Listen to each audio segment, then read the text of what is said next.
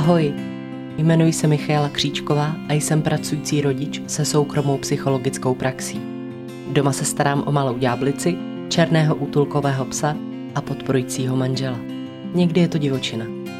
Ale pochopila jsem, že největší divočinu si nosíme sami v sobě. Tímhle podcastem bych vám chtěla trochu pomoci, abyste si rozuměli i z jiné stránky. Protože na světě neexistuje nikdo, komu by nebyla trochu sebezkušenosti k užitku. A věřte, že moc dobře vím, o čem mluvím. Na vlastní kůži. Tak se pohodlně usaďte a ponořte se do sebe. Vítejte u Everybody Talks. Ahoj, ahoj, vítám vás u dalšího předvánočního adventního podcastu. Tentokrát na téma nejlepší vánoční dárek. Já samozřejmě budu chtít i od vás jaký nejlepší vánoční dárek jste vy dostali, protože jednak mě baví si číst o vašich eh, přáních a baví mě si číst o vaší radosti. Ale taky se mi líbí, když spolu můžeme komunikovat a být vůbec v nějakém dialogu. Pokud to taky máte rádi, tak vám doporučuji, abyste sledovali můj Instagram pod přezdívkou mk.everybodytalks a tam mi můžete psát eh, klidně pod eh, fotku s tímhle podcastem, jaký byl váš nejlepší dárek.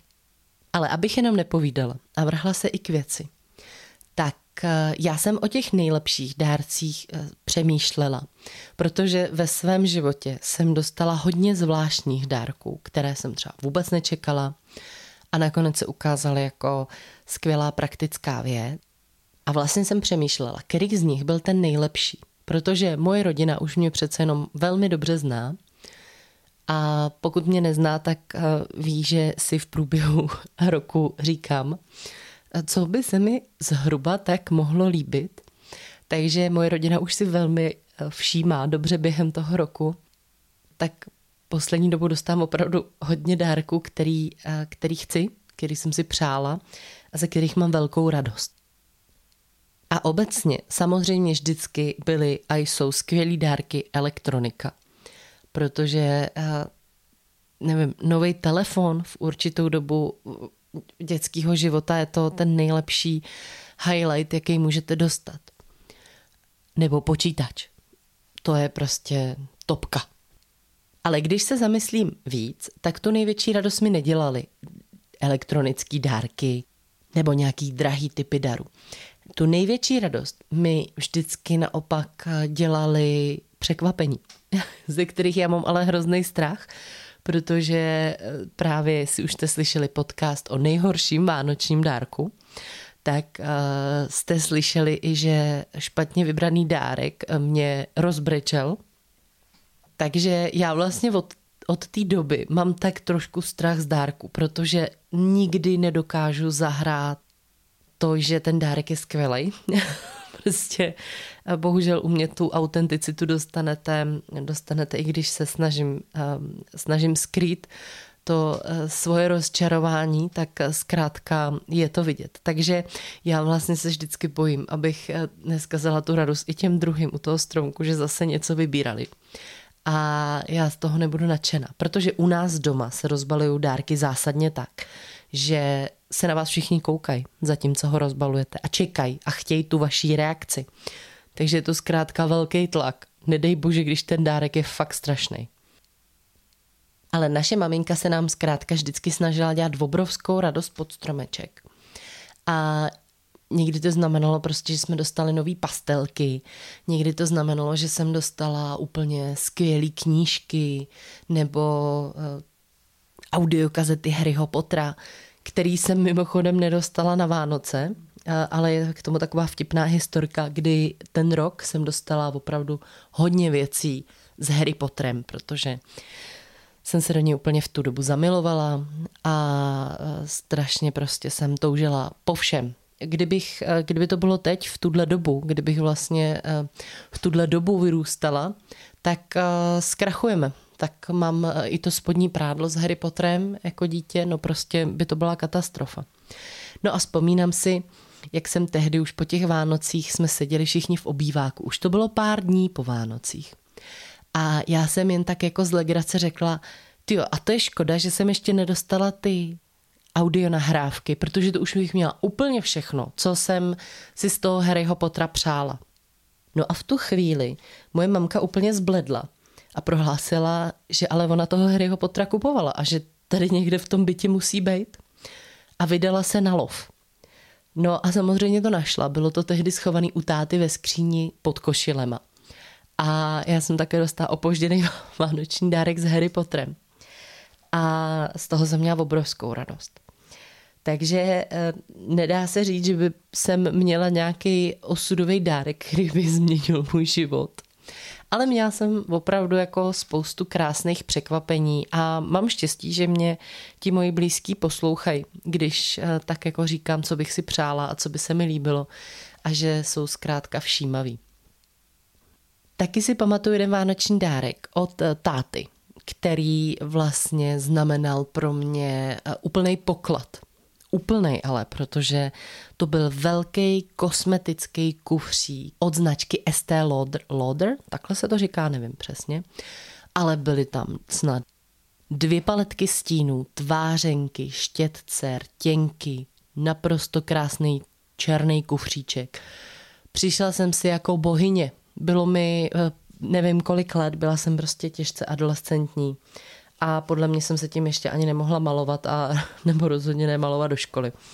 Ale jako přišla jsem se naprosto neuvěřitelně a to byl skvělý dárek a to si úplně pamatuju, jak jsem z toho byla v šoku, že vůbec jako já můžu dostat takovouhle věc, takovouhle jako kosmetickou věc. Takže to byl zážitek. A mimochodem ten kufr mám doteď. Moje dcera v něm teď má bižuterii, bižuterii kterou občas na sebe tak navleče. Takže to byl, to byl taky skvělý dárek. No a pak obecně moje mamka byla, byla expert na vymýšlení jako pěkných dárků a nebo zvláštních dárků, který bych třeba nečekala. Takže já jsem pak během svého života, ne teda k Vánocům, ale během svého života jsem třeba přišla domů a tam jsem měla k narozeninám činčilu v kleci, která vlastně jsem ani nevěděla, že takový zvíře existuje.